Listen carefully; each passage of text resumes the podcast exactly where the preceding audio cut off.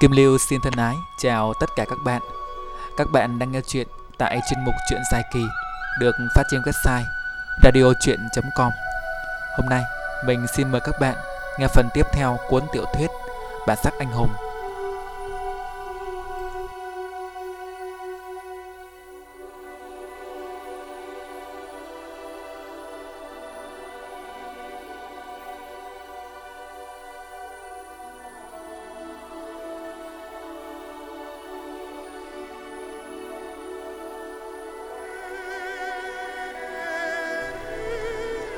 Ly rượu vừa vỡ, Lưu Quang Hổ thét lên một tiếng, âm thanh chấn động đám đệ tử vây quanh sân.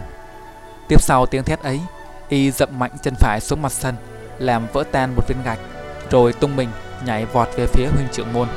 Thế tới như mãnh hổ, mới chiêu đầu đã tung sát chiêu, vận hết 10 thành kinh lực mà đánh. Nếu là người có nội công chưa cao, chỉ cần dính phải một trưởng hoặc một quyền của y thì không mất mạng lập tức, cũng tàn phế suốt đời. Huỳnh trưởng môn tuy kinh nghiệm lâm trận phong phú, nhưng cũng hiếm thấy ai vừa xuất thủ đã dốc toàn lực mà đánh. Điều này rất nguy hiểm, vì làm như thế là buộc đối phương cũng phải vận hết lực chống đỡ. Nếu chẳng may công lực đối phương cao hơn thì mình sẽ bỏ mạng tức thì.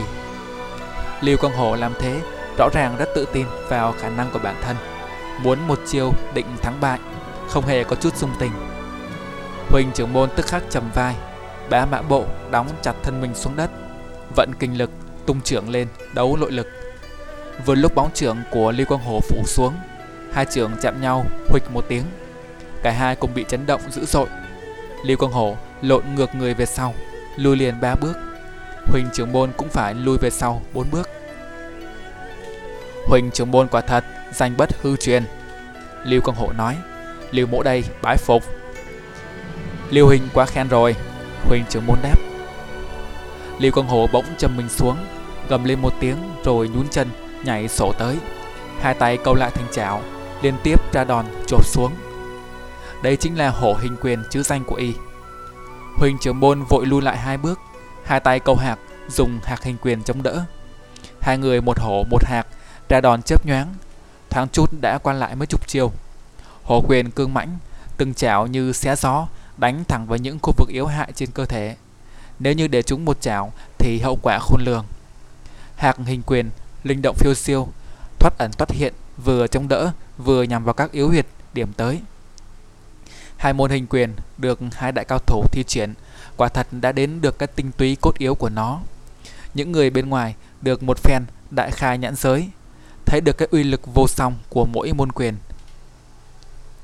Hai người một nhu một cương quấn vào nhau, bóng hồ bóng hạc mịt mùng trong mưa, trông đẹp mắt vô cùng.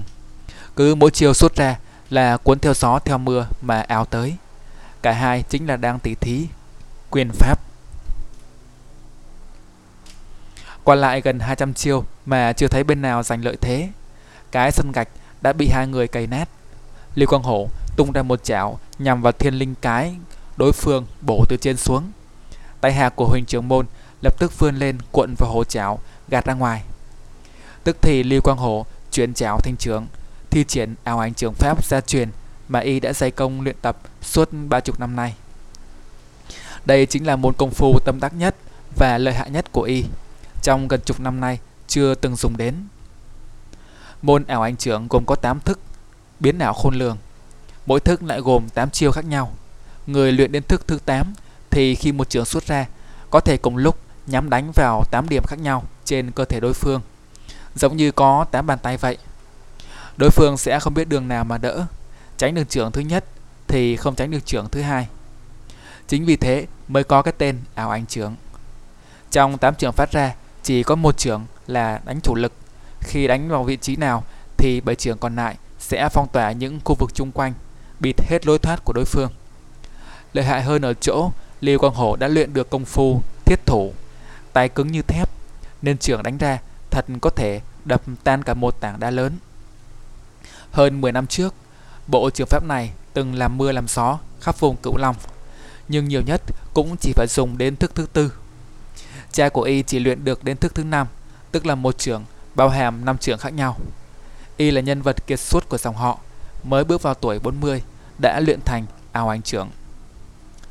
Lưu Quang Hổ thét vang, người lơ lửng trên không, tay xếp trưởng đình chậu về phía sau, chuẩn bị đánh xuống, thế như sóng cả, dùng luôn tư thức thứ 8. Trưởng chưa đánh xuống mà thế đã bao trùm địch thủ, không chừa ra một đường nào né tránh. Nếu là kẻ bình thường thì chưa cần đánh, đã ngục thở mà chết. Huỳnh trưởng môn không chút nào núng, ngưng thần vận lực, hai tay xoay hình bát quái, vận âm dương trượng pháp huyền thoại của võ công huỳnh gia là công phu chấn môn của võ quán, chỉ truyền lại cho các đời trưởng môn kế nhiệm. Tương truyền ngày trước, vua Nguyễn Ánh bại trận bị quân Tây Sơn đuổi đến Định Tường, nay là tỉnh Tiền Giang, thì xa lầy. Võ tướng lừng danh thời đó là Nguyễn Huỳnh Đức, tức là Huỳnh Tướng Đức, ông tổ bảy đời Huỳnh gia, một mình quay lại cứu chúa. Khi đó ông dùng chính môn trường phép này mà tả sung hữu đột trong quân Tây Sơn. Một trưởng đẩy lui cả trăm tên địch, mở đường máu đưa vua chạy thoát. Từ đó âm dương trường pháp trở thành huyền thoại trong giới võ thuật. Lai lịch môn trường pháp này phải nói từ tổ tiên Huỳnh gia là Huỳnh Châu. Huỳnh Châu dành hơn 10 năm cuối đời để nghiền ngẫm cái đạo âm dương của trời đất, thấy rằng mọi sự trong vũ trụ đều không ra khỏi cái lý âm dương, quân bình.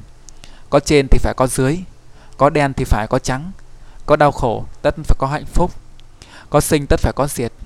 Cái đạo trong võ học cũng thế, có phát ra phải có thu vào, có cương mãnh phải có nhu hòa, có ngoại thì phải có nội. Nếu chỉ có một mặt thì tức là khập khiễng. Người luyện võ nếu chỉ có mạnh mà không có nhẹ hoặc ngược lại thì tất đi đến chỗ tự hủy hoại bản thân mình là trái với đạo trời. Từ cái đạo âm dương, từ đó cái đạo âm dương đi sâu vào trong võ công Huỳnh gia. Huỳnh Châu trước khi mất đã kết hợp được cái lý âm dương ấy vào những bộ trường pháp mà ông đã từng luyện qua, sau cùng tạo lên bộ âm dương trưởng pháp. Truyền đến đời con là Huỳnh Lương thì bộ trường pháp được cải biên lại đôi chút. Truyền tiếp đến đời cháu là Huỳnh Tưởng Đức thì mới được hoàn thiện. Như đã nói, bộ trường pháp này được xây dựng dựa vào đạo của trời. Đạo trời là đạo hiếu sinh, nên người luyện trước hết là phải có đức của người quân tử, có cái tâm vì thiên hạ. Tiếp đến phải có căn cơ nội công thâm hậu và sự điềm đạm kiên nhẫn của người từng trải sự đời. Sự hấp tấp hay hiếu chiến đều sẽ dẫn đến việc tự hủy hoại mình. Trường Pháp chia thành 8 chương, được đặt theo tên của bát quái gồm Càn, Đoài, Ly Chấn, Tốn Khảm, Cấn Khôn. Mỗi chương có cách thế tung trưởng khác nhau, uy lực cũng rất khác nhau. Người thông minh tuyệt đỉnh phải mất hai chục năm khổ luyện mới thành. Năm đó Huỳnh Châu sáng tạo nên trưởng Pháp vào lúc tuổi đã xế chiều nên mới đạt được bốn chương Càn Đoài Ly Chấn. Các chữ còn lại ông chỉ có ý không thể luyện tiếp. Mãi đến đời Huỳnh Tướng Đức mới luyện thành đủ 8 chữ. Các đời trưởng môn về sau, cao nhất cũng chỉ luyện được 6 chữ. Huỳnh Nhậm là người kiệt xuất, tuy tuổi mới tứ tuần nhưng cũng đã luyện đủ 8 chữ. Trước giờ ông cũng chưa bao giờ dùng đến, chỉ có đôi lần ấn chứng cho các đồ đệ xem. Đến mãi bây giờ, khi bước vào cuộc chiến sống còn với Ly Quang Hổ, mới thi triển bộ môn công phu huyền thoại này. Tất cả những người bên ngoài đều há hốc mồm, trợn mắt bất động, mục kiến sự lợi hại của hai trường pháp có thể nói là đỉnh cao của võ học Việt Nam trong suốt mấy trăm năm qua. Cả năm đồng tử cũng không còn để ý đến mưa gió, đứng bật dậy xem cho rõ. Lão đã nhiều, lão đã nghe nhiều về hai môn công phu này, nhưng đây mới là lần đầu tiên được tận mắt trông thấy. Trên sân, dưới màn mưa, đôi tay của Huỳnh trưởng môn xoay tròn trước ngực, uyển chuyển như một dòng nước cuốn cả mưa gió vào trong. Đấy chính là chiêu càn khôn trưởng, là sự kết hợp giữa chương chữ khôn và chữ càn. Chiêu thức lợi hại nhất trong âm dương trưởng pháp, thâu tóm cả trời và đất trong lòng bàn tay, uy lực vô song. Giữa lúc ấy, đơn trưởng trên không của Lê Quang Hồ ụp xuống, kinh phong ảo ạt, mạnh mẽ tới mức đánh bạt cả mưa gió. Song trưởng càn khôn của hình trưởng môn lập tức đưa lên hứng chọn trưởng của Lưu Quang Hổ vào trong rồi ghi chặt lấy không buông. Nội công thâm hậu của của Lưu Quang Hổ cuồn cuộn như sóng cả tuôn vào trong túi càn khôn do song trưởng của Huỳnh trưởng môn tạo ra nhằm phá tan cái thế cân bằng âm xương của nó. Huỳnh trưởng môn cũng dốc chọn công lực tu tập cả đời của mình, hứng chịu luồng kinh lực mãnh liệt. Bất kỳ ai trong hai người nếu đối sức một chút thì lập tức kinh mạch sẽ đứt lìa, xương cốt vỡ vụn, bỏ mạng tại chỗ.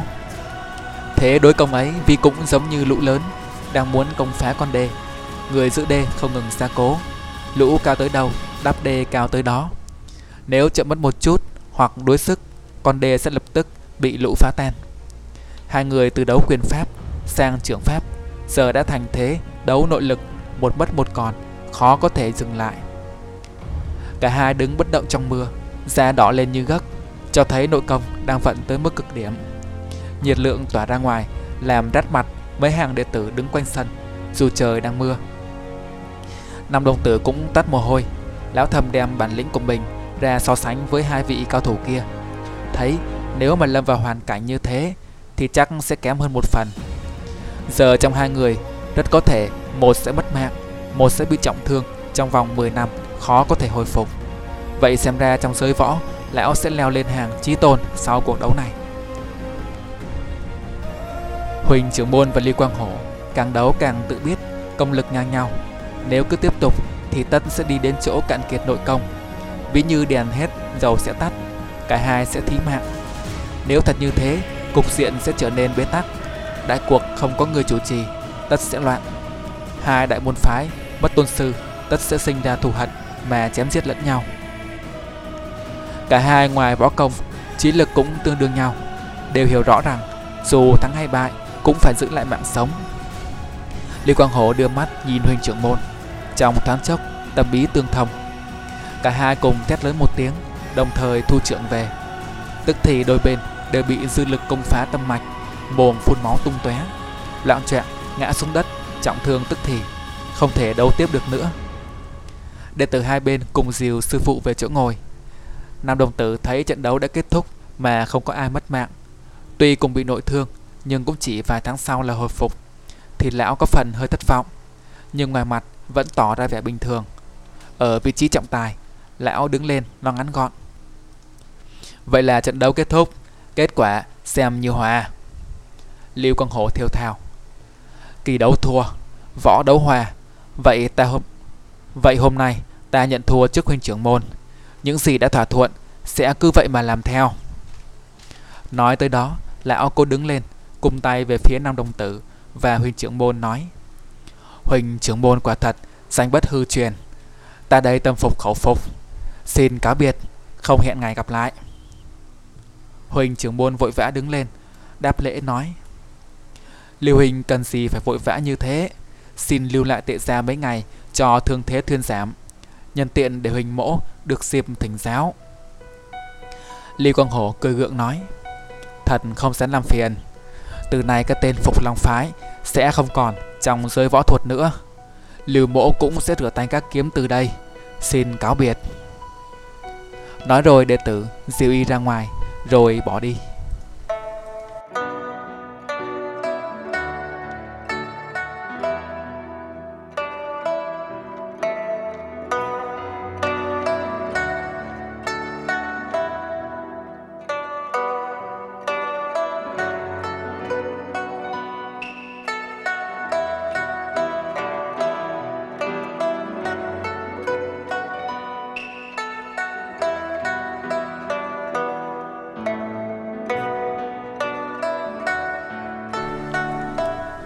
Huỳnh Tiết Huỳnh trưởng môn kể tới đó thì đã đi hết mấy vòng quanh sẵn, Liền ngồi lại xuống ghế, uống một ngụm trà rồi nói tiếp.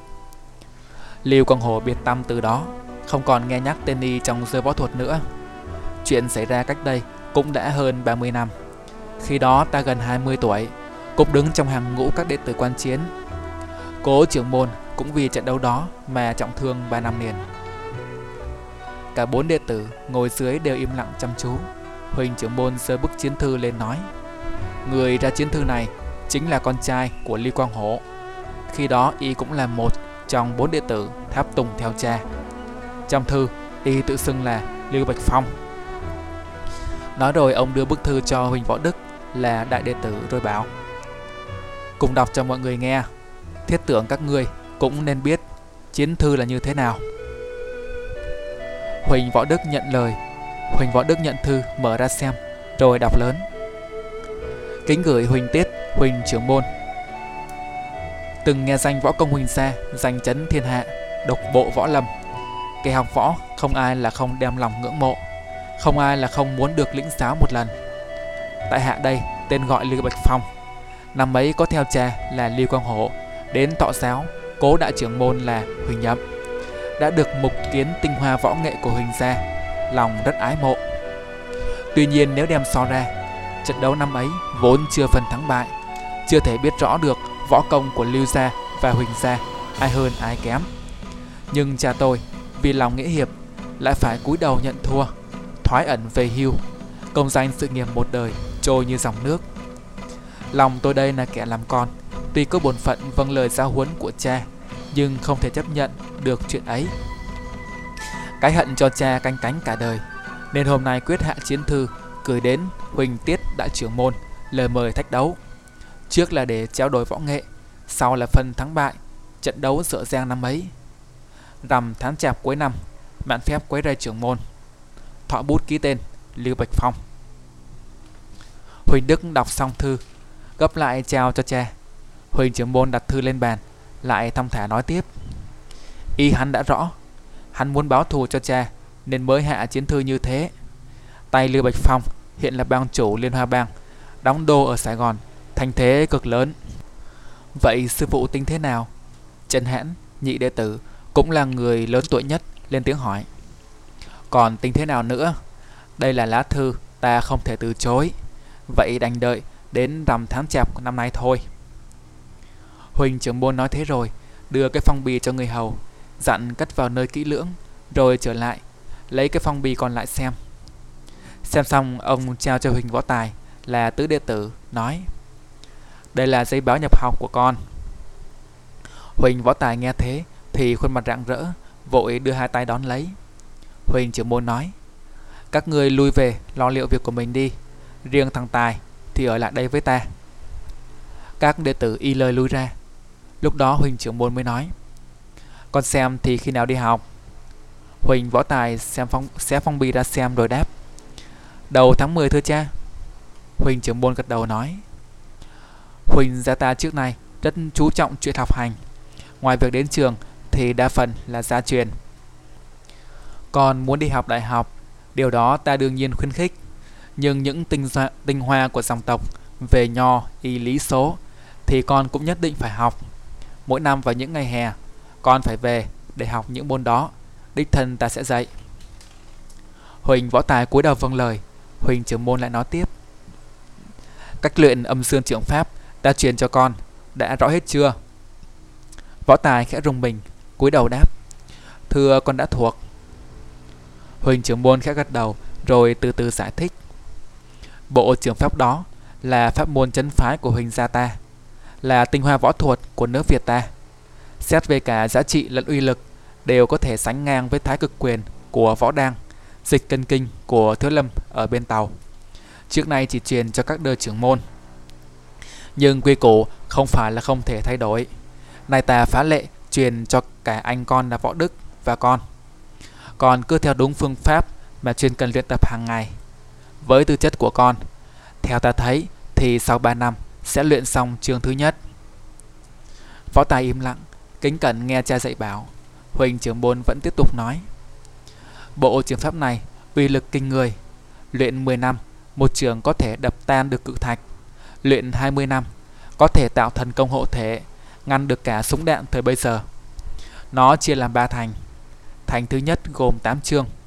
Càn, đoài, ly, chấn, tốn khảm, cấn khôn chính là xuất phát từ trong kinh dịch thâu tóm biến hóa của trời đất người có tư chất tốt phải hơn 10 năm chuyên cần mới xong. Thành thứ hai chỉ có một trường, đó là pháp quyết để kết hợp những biến hóa của thành thứ nhất tạo thành một thực thể trời đất sống động. Khi tiến thì thế công như gió như sấm khi thủ thì vững chắc như sơn tĩnh lặng như hồ. Khi vận thì dựa đất khi phát thì tỏa trời. Người có tư chất cực tốt phải luyện thêm 10 năm nữa. Còn riêng về thành thứ ba thì không phải ai cũng có luyện được, phải có duyên. Không những thế, còn phải là người có tâm lòng trượng nghĩa, thuận theo ý trời, tâm không vướng tà niệm, lòng không tham sân si. Khi luyện đến độ chín mùi, thiên địa nhân hòa làm một, có thể hồ phong hoán vũ, vận sơn điều thủy, uy lực vô ngần. Cơ duyên như thế, trăm năm mới có một người Huỳnh gia ta từ hồi khai môn tới giờ chỉ có tổ sư Huỳnh Tướng Đức là đạt tới cảnh giới này mà thôi. Ông nội con lúc trước cũng chỉ luyện được hết thành thứ hai. Ông biết mình không có duyên nên không thể miễn cưỡng luyện tiếp thành thứ ba được. Nếu cô này ép sẽ tự tìm đến sự diệt vong.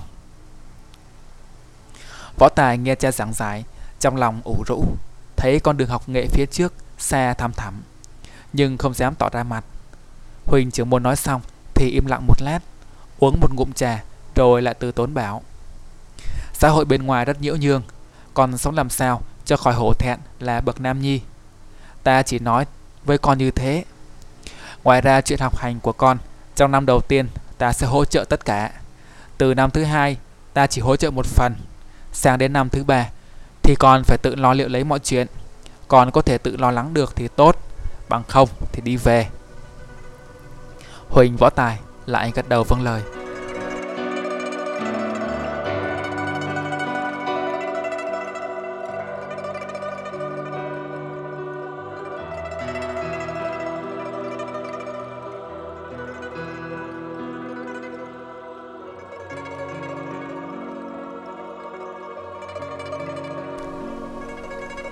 Trò chuyện với cha xong, Võ Tài đi ra ngoài tìm hai đứa bạn thân báo tin trúng tuyển.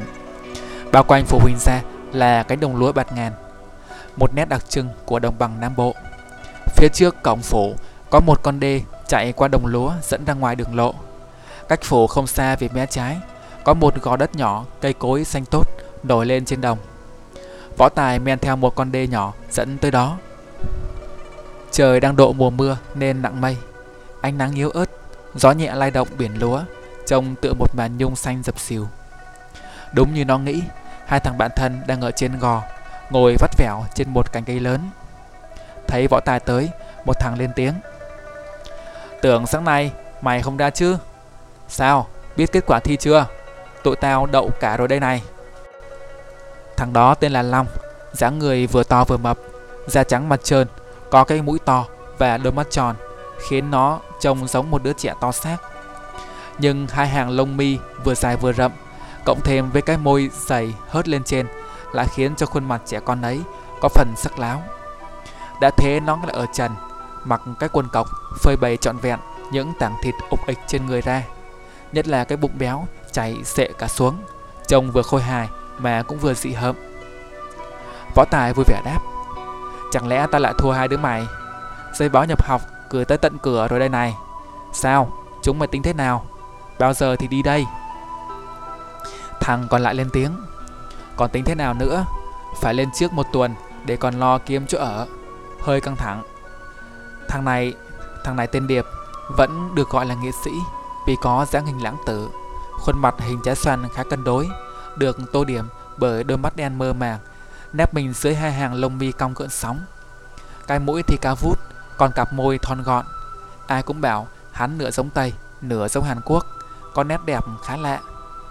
Và cái nét đẹp khá lạ ấy, cộng với cái tài đàn hay hát sỏi cũng đã làm không ít em trong trường phải điêu đứng. Võ Tài nói, cũng căng thật, tìm phòng cũng phải mấy hôm, vậy mấy hôm đấy ở đâu? Thằng Long nói, cái đấy mày đi hỏi sư nương đi, đệ tử môn phái mình giữa thành phố đâu có ít. Sư lương mở lời, thì thế nào mà chẳng xong? Thằng Điệp và thằng Long đều tập võ trong huynh gia, Xét ra cũng là đệ tử lâu năm. Thằng Long nói sư nương là ý chỉ vợ của huynh đại trưởng môn. Võ Tài nói, Không được đâu, Cha tao không cho phép như ai hết, Tự mà lo lấy mọi chuyện. Thằng Điệp nói, Cái đấy khỏi lo đi, Mẹ tao gọi cho dì tao giữa thành phố rồi, Tạm thời bọn mình cứ ở tạm đấy, Vấn đề nan giải nhất, Vậy là xong. Võ Tài cười nói, Có bà con giữa thành phố Mà trước giờ không thấy nói năng gì cả, Đúng là cái thằng. Thằng Long cười hề hề, Thời gian ở nhà không còn được bao lâu, Tranh thủ chơi cho sướng thân đi bọn mày. Hôm nay đi tắm sông bắt cá, Tối ra đồng đứng ăn, Mở một cái party nhỏ nhỏ mừng thắng lợi. Chúng mày thấy sao? Đủ thêm bọn thằng nhắt Còn nhít xóm trên nữa. Bọn đấy mà nghe có tiệc là vọt xuống liền. Võ Tài và thằng Điệp ủng hộ ngay Mỗi đứa một câu nói Ngon đấy Vậy cơm chưa xong thì đi Tranh thủ có chiều Nó mưa thì hỏng hết Ba thằng túm tụm tán phét hết nửa ngày, gần đến giờ cơm trưa mới tan. Hẹn chiều đến cùng đi tắm sông bắt cá. Võ Tài về phủ, định tìm mẹ báo tin đỗ đại học, nhưng vừa ngang qua phòng huynh trưởng môn thì nghe thấy tiếng người quát lớn. Huynh bảo sao? Hắn còn gửi cả chiến thư cho huynh ư? Vừa nghe nó nhận ra ngay là tiếng của mẹ, không biết vì cớ gì mà lớn tiếng như vậy. Tuy trước giờ bà là người nóng tính, nhưng hai ông bà vốn kính nhau như bạn, không bao giờ có lời qua tiếng lại theo kiểu cãi vã. Mà nghe giọng nói vừa rồi thì hình như là vì hốt hoảng chứ không phải vì nóng giận. Vậy nó liền đứng lại, ghé tai sát vào vách, nghe xem chuyện gì. Nghe lén trưởng môn nói chuyện là điều tối kỵ trong môn phái, nhưng tình hiếu kỳ đã nổi lên thì đành liều vậy. Bên trong huynh trưởng môn ôn tồn nói, Tên Lương Bạch Phong này ta cũng có biết một chút. Năm ấy cha hắn, sau khi bại dưới tay cha ta, thì ôm hận mà về. Vì lời giáo ước nên buộc phải giải tán môn phái. Những tưởng cái họa nội loạn sẽ theo đó mà tan. Nhưng không ngờ, hắn lại đứng sau chỉ đạo cho con trai mình là Liêu Bạch Phong, ngấm ngầm xây dựng thế lực khác. Bình mới rượu cũ cái danh xưng Phục Long Phái tuy không còn nhưng thay vào đó là Liên Hoa Bang. Những bè phái dưới trướng ngày xưa của Lưu Quang Hổ giờ đều do cho, do con trai hắn thông lĩnh. Bọn chúng không đóng đô ở An Giang vùng Cửu Long nữa, mà lại chuyển lên vùng đất Sài Gòn đầy thị phi, xây dựng xào huyệt. Ta còn biết, khi lên Sài Gòn, bang này không ngừng tranh đấu với Thanh Long Bang của Nam Đông Tử, chém giết nhau suốt mấy năm trời. Nhưng Liên Hoa Bang người đông thế mạnh, lực lượng trải khắp các tỉnh miền Nam, cho nên cuối cùng Nam Đồng Tử cũng phải nhượng bộ, chia một nửa Giang Sơn cho Lưu Bạch Phong làm ăn. Huỳnh trưởng môn nói tới đó thì hừ nhẹ một tiếng, nâng chén hớp một ngụm. Phu nhân ông hành học, hàn học tiếp lời. "Mỗi nhớ chưa đầy 10 năm trước, hắn mò đến tìm Huỳnh, giọng điệu rõ ràng là muốn kiếm chuyện. Gần 10 năm nay lại không thấy tăm hơi đâu, không ngờ hôm nay lại gửi chiến thư tới. Huỳnh trưởng môn nói. Lần trước hắn tới, tuy giọng điệu có phần sắc láo, nhưng trước sau cũng không có ý khiêu chiến. Ta đoán có lẽ vì hắn còn chưa luyện thành môn công phu đó. Mục đích chủ yếu của hắn là muốn dò hỏi về chân quốc huyệt nhà ta. Huỳnh phu nhân nghe vậy thì thoáng giận nói Hắn đúng là muốn thứ bảo bối đó Nên không thể không quay lại Huỳnh trưởng môn nói cái đấy tất có lý do bên trong Cái tên Lưu Bạch Phong này Tuy bên ngoài là thủ lĩnh một băng đảng mafia chính cống. Nhưng ta biết không phải chỉ như thế. Hắn kế thừa hoài bão của cha là muốn làm lên chuyện đại sự. Hay nói trắng ra là muốn lật đổ chính quyền, xây dựng nhà nước mới. Mục đích cực kỳ ghê gớm. Ta không biết là hắn đã làm được những gì, nhưng chắc chắn trong ngần ấy năm ra sức xây dựng lực lượng, chắc cũng không ngoài mục đích đó. Nghe đầu hắn còn nỗ lực kết cấu với thế lực khắp nơi trên đất nước và cả ở hải ngoại. Thế lực của hắn lớn tới đâu ta cũng không nắm hết được. Chỉ biết đấy thực sự là một cái họa âm thầm cho đất nước, sớm muộn cũng sẽ gây chuyện tây trời.